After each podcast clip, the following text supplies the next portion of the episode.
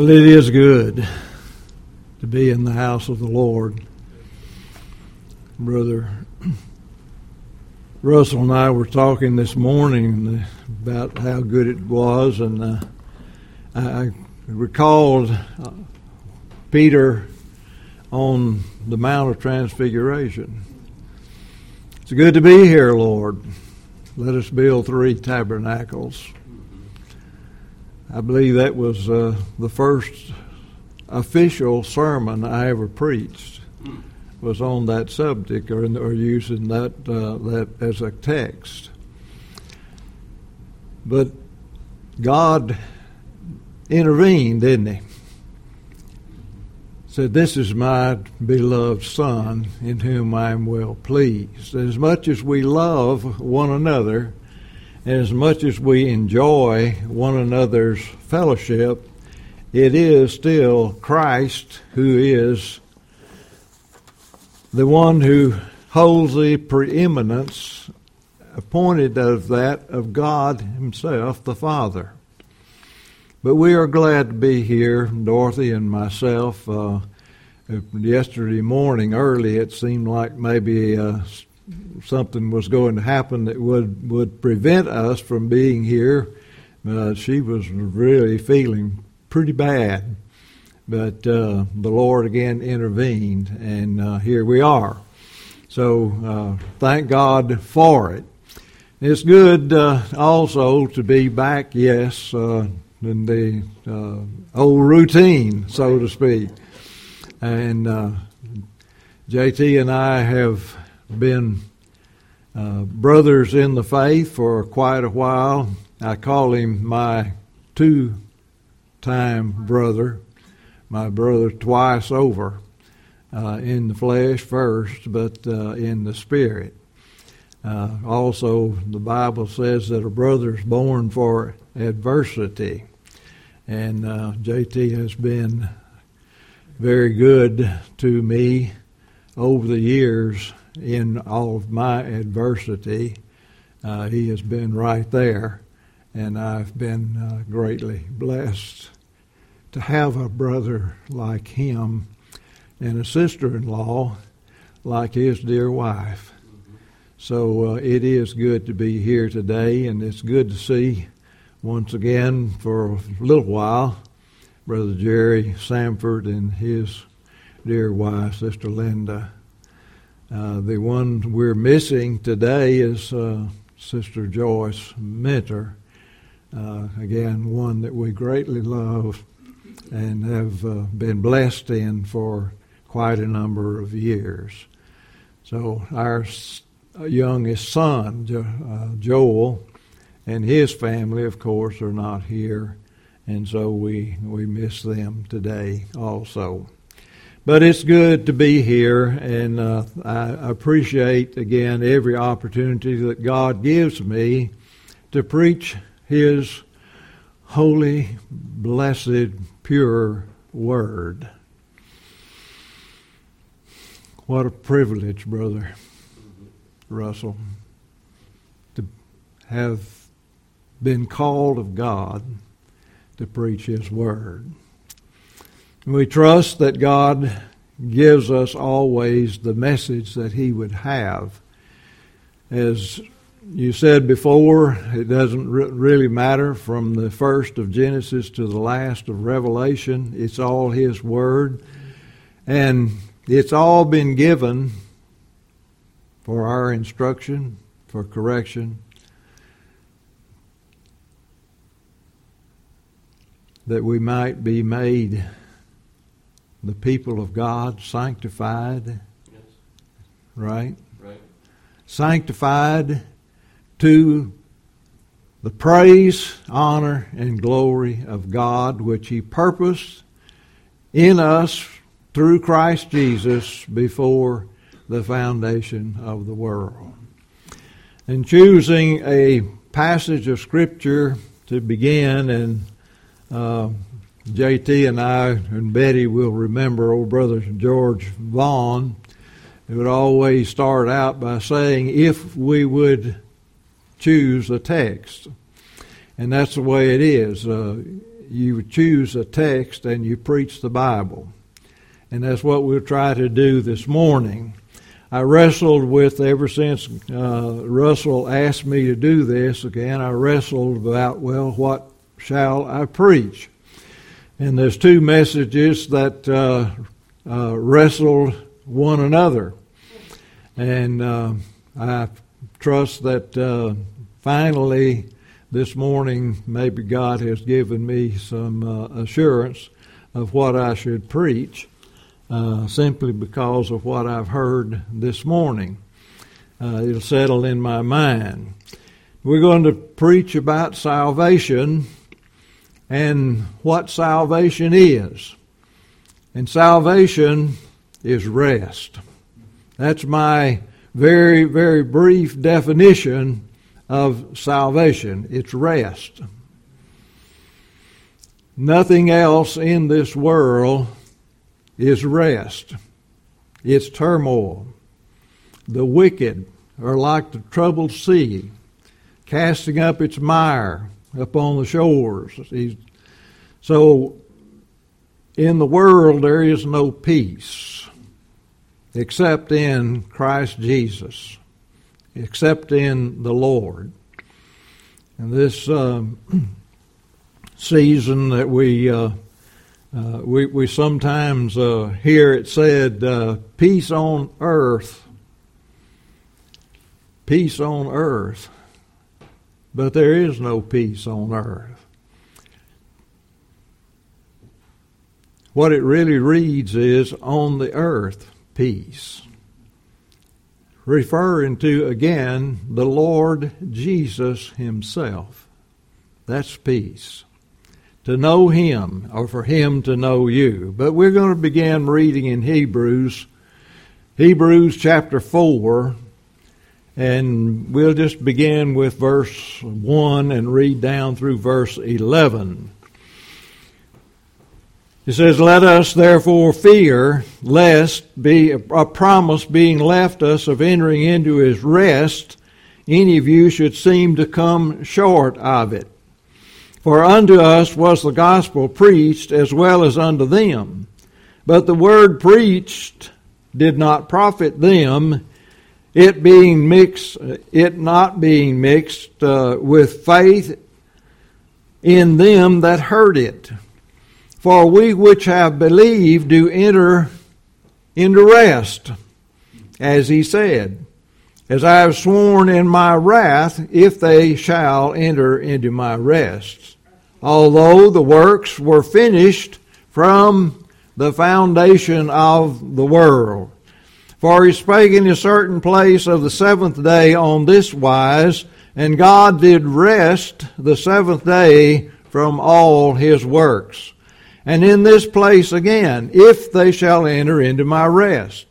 Seeing therefore it remaineth that some must enter therein, and they to whom it was first preached entered not in because of unbelief, again he limiteth a certain day, saying in David, Today, after so long a time, as it is said, Today, if you will hear his voice, harden, harden not your hearts. For if Jesus or Joshua had given them rest, then would he not afterward have spoken of another day? There remaineth therefore a rest to the people of God. For he that is entered into his rest, he also has ceased from his own works, as God did from his. Let us labor therefore to enter into that rest, lest any man shall fall after the same example of unbelief. You'll notice how many times the word rest is mentioned in these few verses of Scripture. Salvation of the Lord is rest. Now, uh, it's not works. It's not working. It's not works and it's not working. We do work in the kingdom of God in fact, it was ordained also from before the foundation of the world that we should do good works, according to uh, Ephesians 2 8 and 10 through 10. We're ordained unto good works, but salvation is not gained by works or working. Your day to day sanctification, as JT has just uh, talked about, is not gained by working. You do not get up in the morning and try to do everything that you can to satisfy and please God. Rather, it's God that works in you all of the time, day and night. It doesn't matter. All the time, God is working in you to sanctify you and bring you into this place of rest. And by the way, it is in righteousness that you can rest. Uh, Brother Russell tells me that you're in the 14th chapter of Romans, and of course, in verse 17 there, uh, the kingdom of God is not in meat and drink, is it? But it's in what? Righteousness and peace and joy in the Holy Ghost. They should be able to get that because they've heard it about four or five times. Well, I, I love it. I, I, absolutely love that verse of Scripture uh, and many others that, that go with it. So, now, let us think about this for just a few moments, then, if you will. If we are in the flesh and blood, and that's what we are, we're flesh and blood. Uh, Psalm chapter 89, for instance, in verse 47, and we'll be turning to several scriptures, so. Uh, Get your fingers ready there.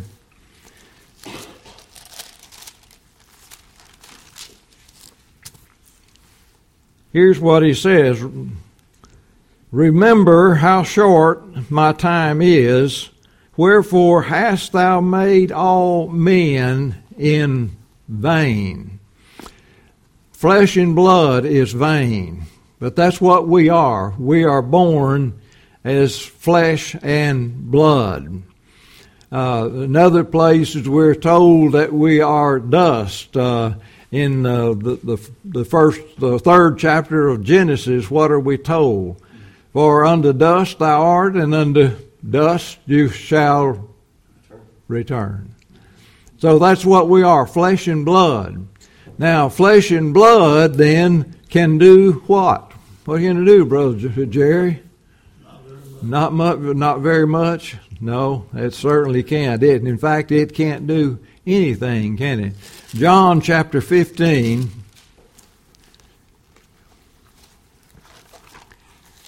The Lord Jesus tells us directly what this is all about. John chapter 15, verse 4, he says, Abide in me, and I in you. As the branch cannot bear fruit of itself except it abide in the vine, in the vine rather, no more can ye except ye abide in me. You can do nothing.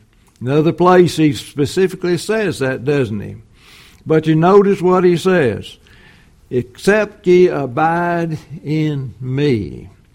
Now, of course, how was the world formed? How was it uh, come into being?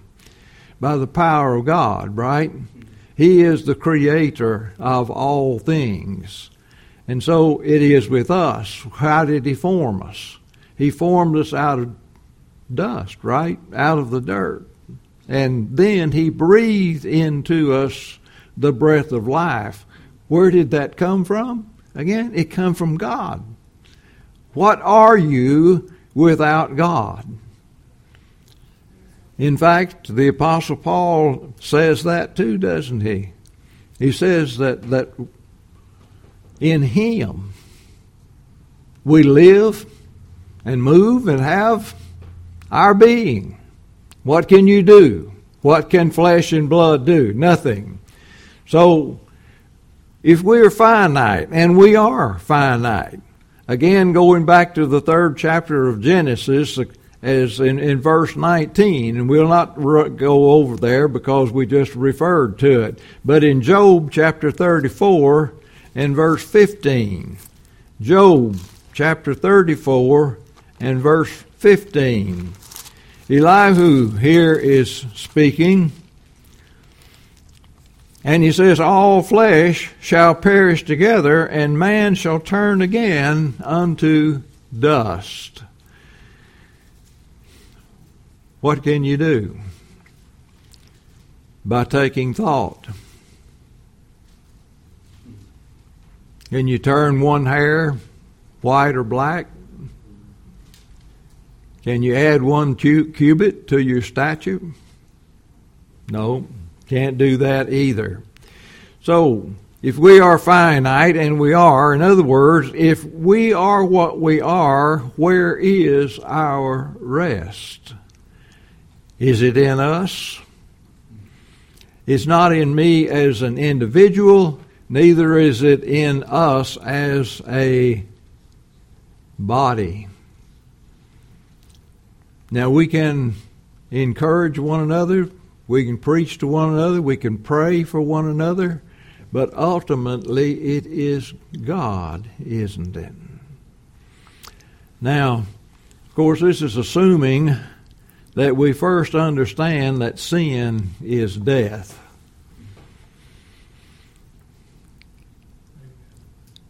All that sin are,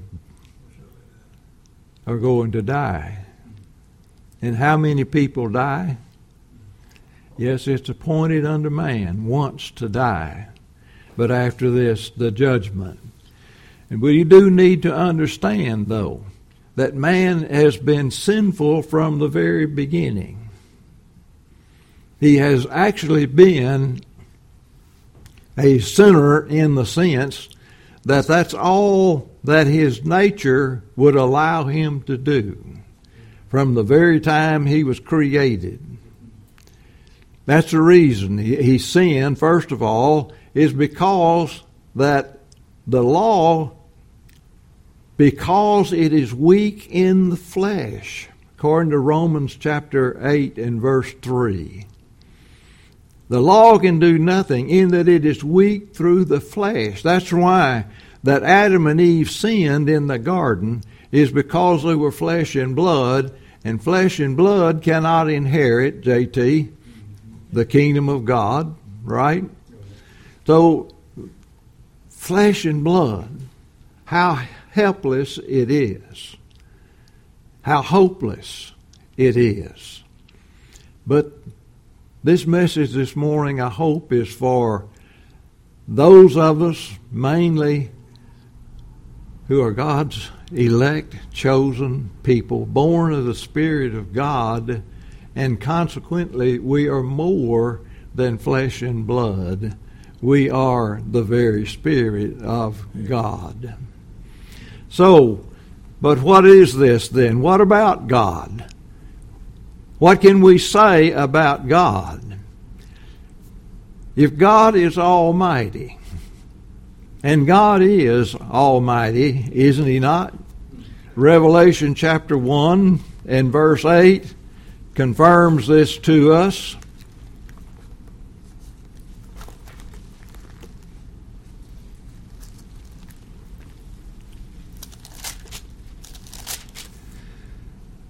He, Jesus says, I am Alpha and Omega, the beginning and the ending, saith the Lord, which is, and which was, and which is to come, and what's the next two words? The Almighty. God is the Almighty. Now again, we could we could uh, turn to a multitude of scriptures to to to uh, verify these things, but how many scriptures does it take for us to believe God? really just takes one, doesn't it? Now, sometimes we turn to many d- different scriptures, and that's fine because all it does is just enhances the truth and it blesses our hearts more and more. Every time you, you, as a child of God, read the scriptures, verse after verse, it means more and more to you. But God is almighty. God is also sovereign, right? Isaiah. Brother Russell was talking about JT referring to Isaiah so much, but uh, we've done that over the years, haven't we? Uh, Isaiah is a uh, is also known as the the gospel of the Old Testament, and it does it preaches the gospel so much. But Isaiah forty six in verse ten we read these words declaring the end from the beginning and from ancient times the things that are not yet done, saying, My counsel shall stand, and I will do all my pleasure.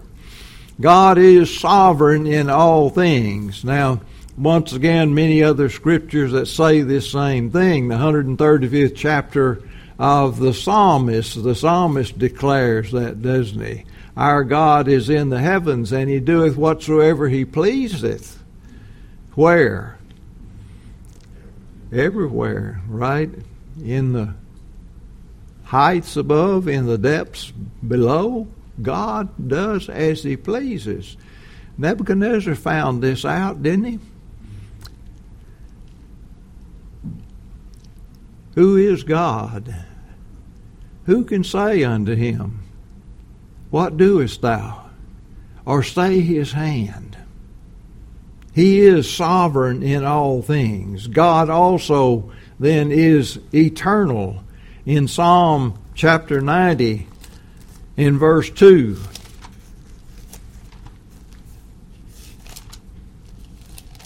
the psalmist declares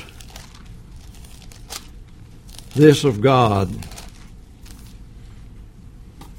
Yes, I better get to 90 instead of 92 this before the mountains were brought forth, or ever thou hast formed the earth and the world, even from everlasting to everlasting, thou art God. That's a long time, Brother Jerry. A long time. When did everlasting begin? Huh? No. No, it's just been everlasting, hasn't it? And it, how long will it last? Well, again, it has no end because it never had a beginning, right? So, God is all of these things. But this is what I'm trying to get across again, and I hope you understand this, is this is the one that we not only depend upon, but it is the one that we can depend upon. You can rest in God. Yeah. Those that believe in God rest in God.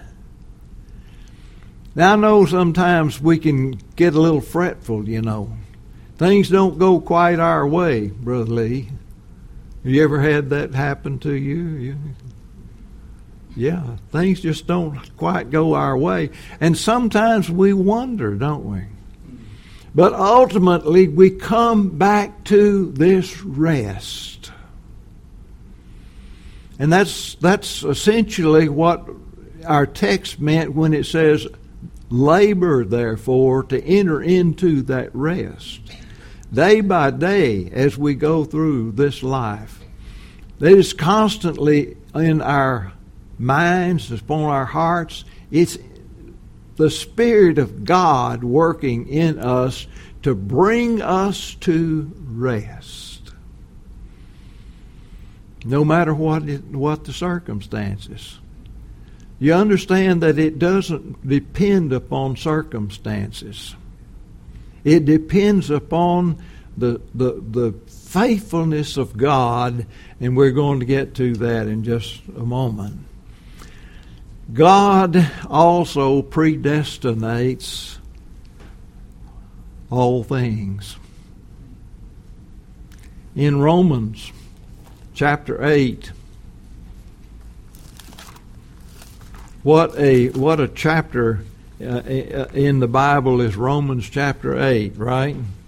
Verse 28, and we know Brother Russell, we talked about that we know thing yesterday, didn't we? And we know that all things work together for good to them that love God, to them who are the called according to his purpose, for whom he did foreknow, he also did predestinate to a certain purpose, right? To be conformed to the image of his Son, that he might be the firstborn among many brethren. God has predestinated then all things for the purpose of his church, the body of the Lord Jesus Christ, a bride that is given to him. That one day there's going to be a glorious, glorious wedding in there. And all of God's people, every elect of God, is going to be there and participate in that wedding. But God is then the predestinator of all things from the foundation of the world. What does all of this mean? Now, again, you can read this in Ephesians chapter 1, verses uh, 4, verse 4 there and others along with it 2 timothy 1 and 9 1 peter 1 20 you can read about this this being from the foundation of the world. But what does this mean for you and for me? It simply means that it's all been settled in the mind of God, in the heart of God, in the purpose of God. It's all been settled from before He ever created this world. In fact, Brother Bruce, we've talked about this so many times, haven't we? It, has been forever, as long as God has been, and as long as God will be, all of this has been settled as far as our salvation is concerned. And if God is, as we have just discussed to some slight degree, if God is all of these things, if He's almighty, if God is sovereign in all things, if God is eternal, if God is able to predestinate all these things and speak them into existence. Yes. And by the way, that's how you were birthed. If you were birthed into Christ, He, he spoke it into your heart. But if He has knew these things, and here is the good news He can, He does, and He will. I will never leave thee, nor forsake thee. And you know, we, again, we read over in Revelation 1 and verse 8, and at other places we read the same thing. Jesus says, I am the Alpha and the Omega. What does that mean? Both the beginning and the ending. He who hath begun a good work in you, how long he's going to perform it? Yeah, to the day of Jesus Christ. This is what we're we rejoice in then. This is our rest. Salvation is of the Lord. Do you believe that this morning? Well, what about all of the, the, the, trouble that's in the world today? What about all the, the unrest? You do understand that, that Jesus said in places like Matthew 24, you shall, there shall be what? Wars and rumors of wars. There's going to be what? Earthquakes in divers places. There's going to be pestilences, and all of these things are going to go on. But you know what Jesus said? And again, you know, in my earlier years, I heard all of these as signs that the world is just about ready to, to end. But Jesus said, but the end is not yet.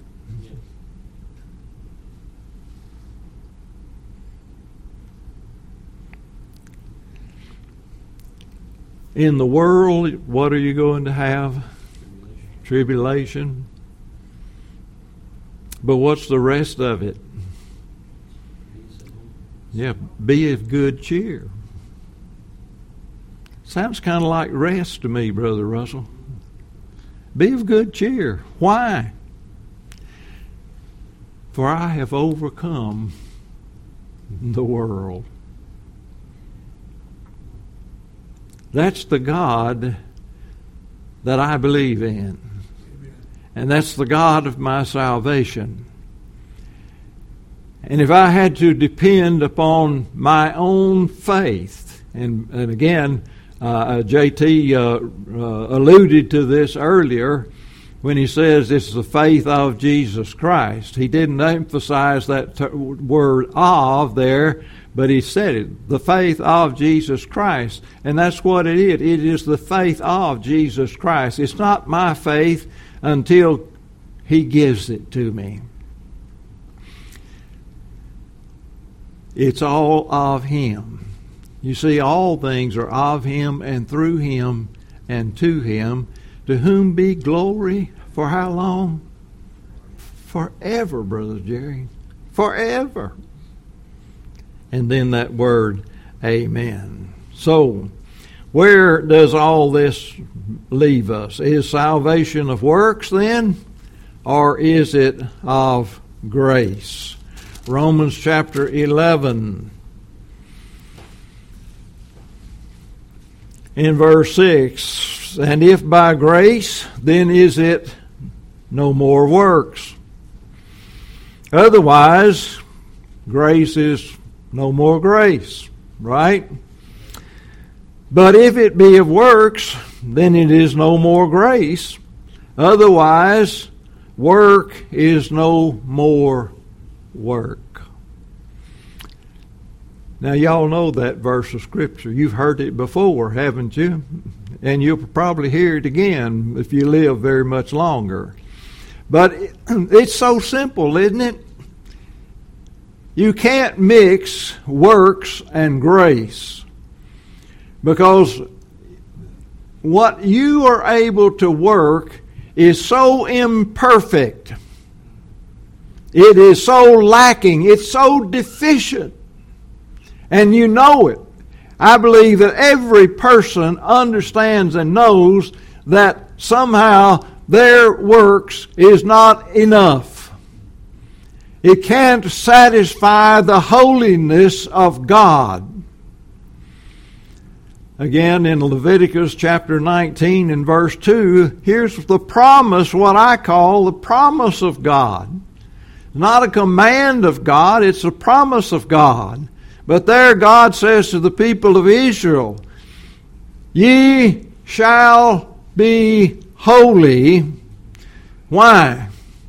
For I, the Lord thy God, am holy. We are going to be like him, but we're already like him as far as the spirit, as far as the soul is concerned. We're already like him. Peter says we are partakers of the divine nature.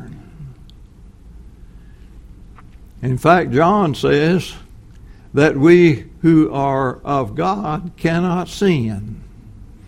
Now I know people struggle with that and they struggle with that and struggle with that and and if you say anything about it, you know you're going to be called a, a, a, a sinless perfectionist.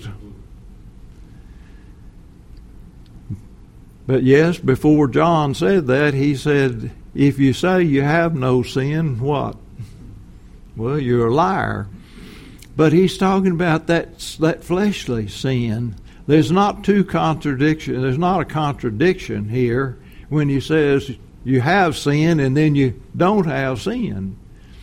Because he's talking about two different things. He's talking about the same thing that the Apostle Paul speaks of in the seventh chapter of Romans.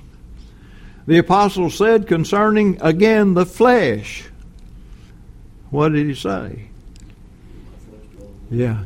In, I know, I know that within my flesh dwelleth no good things.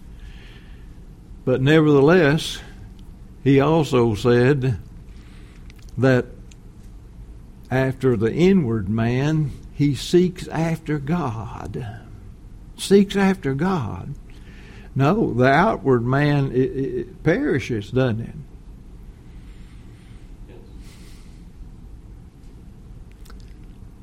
The body, the apostle said, is dead because of sin. But the spirit is life because of what? Righteousness. Righteousness. And don't forget that. Again, it's because that, yes, justification is a complete, absolute work of God. But nevertheless, that justification brings on that just, I meant that just, yeah, justification brings forth that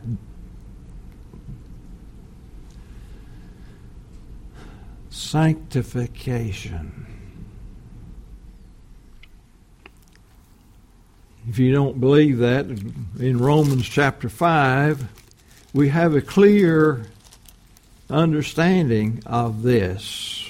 Beginning verse 1, and this is one of JT's favorite verses. Therefore, being justified by faith, what do we have? Yeah.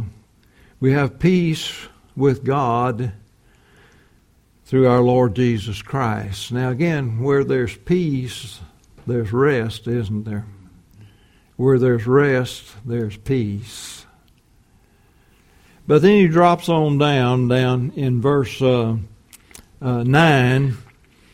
Uh, much more than being now justified by his blood, what will happen? We shall be saved from wrath through him. For if, when we were enemies, we were reconciled to God by the death of his Son, much more being reconciled, or we could use the word justified there, we shall be saved by his life. There is this salvation of sanctification, or for sanctification. So salvation is not of works, but it is of grace. You know, it's sometimes we think of Israel and the way that you know how mightily God worked among those people, and yet how few of them actually believed and was saved. Just a remnant of them. Why? Well, because they did not believe God, did they? They did not rest. They did not rest in God. We do not want to be like those Israelites.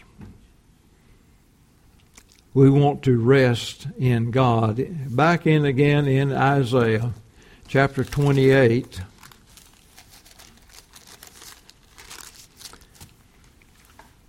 Verse 9, he says, Whom shall he teach knowledge? And whom shall he make to understand doctrine? And then he answers that them that are weaned from the milk and drawn from the breast. For precept must be upon precept, precept upon precept, line upon line, line upon line, here a little and there a little. To whom he said, I'm a verse drop down to verse 12, to whom he said, This is the rest wherewith ye may cause the weary to rest. Come unto me, right? All ye that are weary and are heavy laden, and what will He do? Give you rest. Give you rest. Salvation is, is rest. Where there is no rest, there is no salvation. But where salvation is, there is rest, there is peace. God has brought us out of that sin, death, and given us life in Jesus Christ. How many of you think that Jesus was was uh, agitated uh, when he was walking this earth? Was he was he in a state of agitation? Never. Yeah, you remember those? Remember those? They're crossing there, and and and, and the waves were about to. The, at least the disciples thought it was about to to to drown that ship in the in the depth of that sea. And where was Jesus, and what was he doing? He, he laying there asleep. Why was that, brother Jerry? He was resting.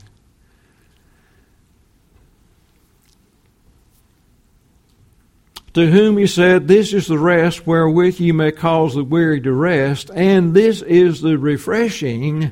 And then what's the rest of it? Yet they would not hear. Can you hear this morning? I'm talking to you. Are, are you hearing this morning? God is rest. He's the Almighty. He's sovereign. He is the ruler. He is the creator. What else can we say about him? He's all things to us that believe. Well, Isaiah chapter 30, we'll just stay there while we're here. Isaiah chapter 30 and verse 15 For thus saith the Lord God, the Holy One of Israel, in returning and rest shall ye be saved. Okay? In quietness and in confidence shall be your strength. But then look at those sad words again. And ye would not. Will you this morning? Well, I guess maybe it's not, well, I guess it is still a few minutes in the morning yet. But will you this morning rest in Him? Would, would you, what would you rather do? Would you rather rest in God or wrestle with yourself? Just rest in God, Brother Jerry. There's so much joy in it. There's so much peace. There's so much quietness. There's so much confidence in God. But you know, the apostle said, we have no confidence in what? In the flesh. I have absolutely no confidence in the flesh because I know what it was before God saved me, and I know what it is still after He saved me, and I know that I wrestle with it. And yet I rest in God. He is my peace, and the only peace that I have. So who who will we rest in? In ourselves or in God? Who is Russell? I, I, I Teresa, I, I saw a big thing on your wall up there with some words on it about everlasting mercy. Again, we've already read Psalm chapter 90 in verse 2. And that's what it says, isn't it? It's everlasting, everlasting mercy. In the 100th Psalm, we see the same words then. Isn't it wonderful? Psalm verse 5 For the Lord is good, his mercy is everlasting, and his truth endureth to all generations. And of course, we know in Lamentations chapter 3, Jeremiah's confidence is in that the mercies of God are new how often? Every morning.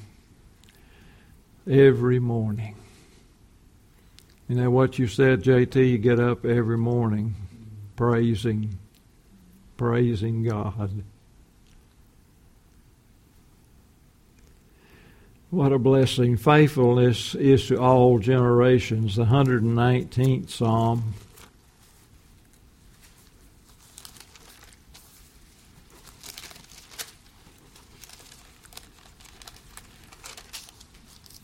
in verse 90, thy faithfulness, he declares, is unto all generations. Thou hast established the earth, and it abideth. His faithfulness is to all generations. Psalm 92. But you see, it's that faithfulness that we rely upon in God. We never rely upon our own faithfulness because it fails. Psalm 92 in verse 9 For lo, thine enemies, O Lord, for lo, thine enemies shall perish, all the workers of iniquity shall be scattered. But by but my horn shalt thou exalt like the horn of a unicorn. I shall be anointed with fresh oil. Um, this is a, a, a declaration of God's faithfulness to us. And how often is it? All the time. It's for it is forever. Psalm 89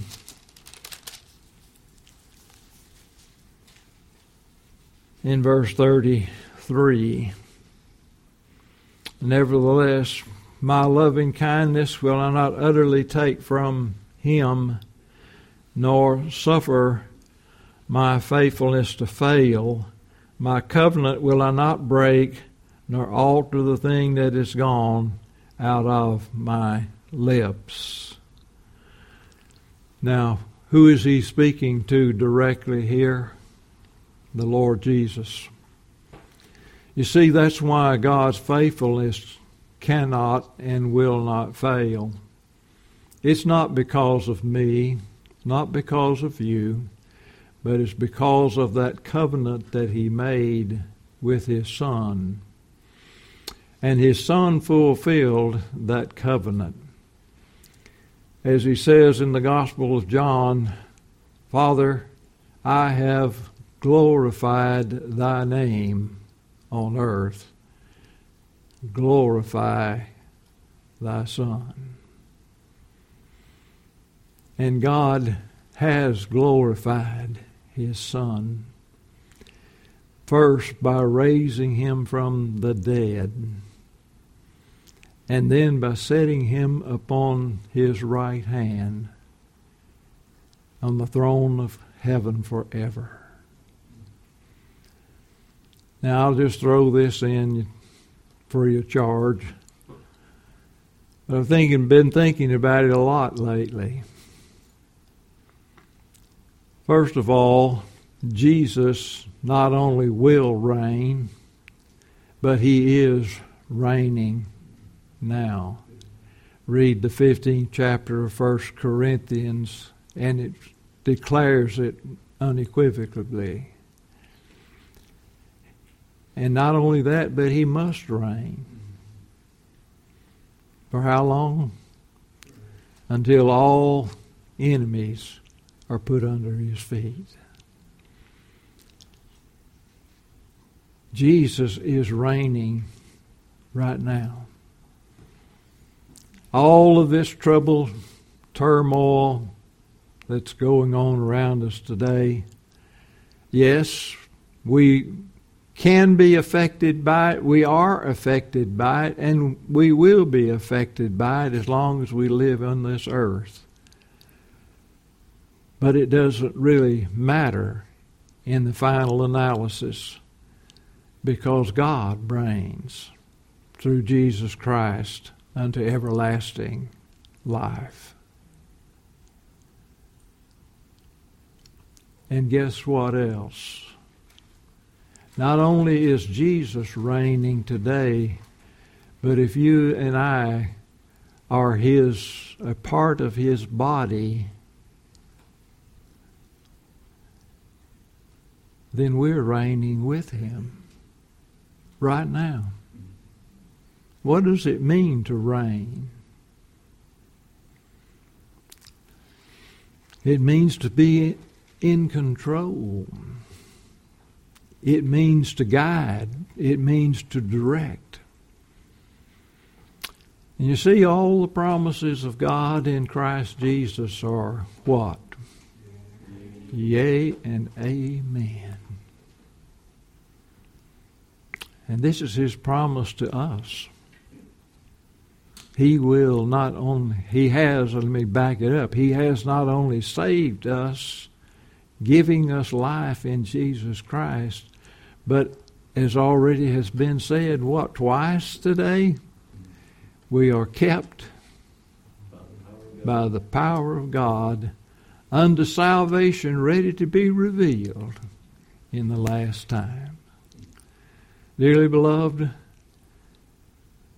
what a blessing you have to be able to rest in God. He is our Savior. I don't get up every day wondering, now what can I do or what must I do to please God?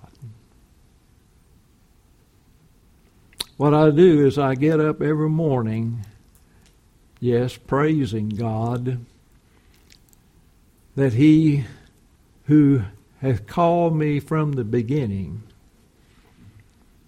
will direct my path, and it will be directed in the path of righteousness and peace and joy in the Holy Ghost. Rest in God and believe in Him. And it won't matter, you see, whether you do great things for the Lord. No.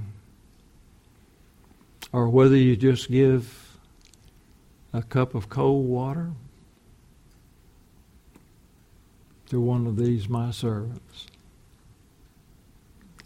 you shall not lose your reward. It is God that worketh in you, both to will and to do of His good pleasure. May God bless you with peace and with rest. Brother Russell.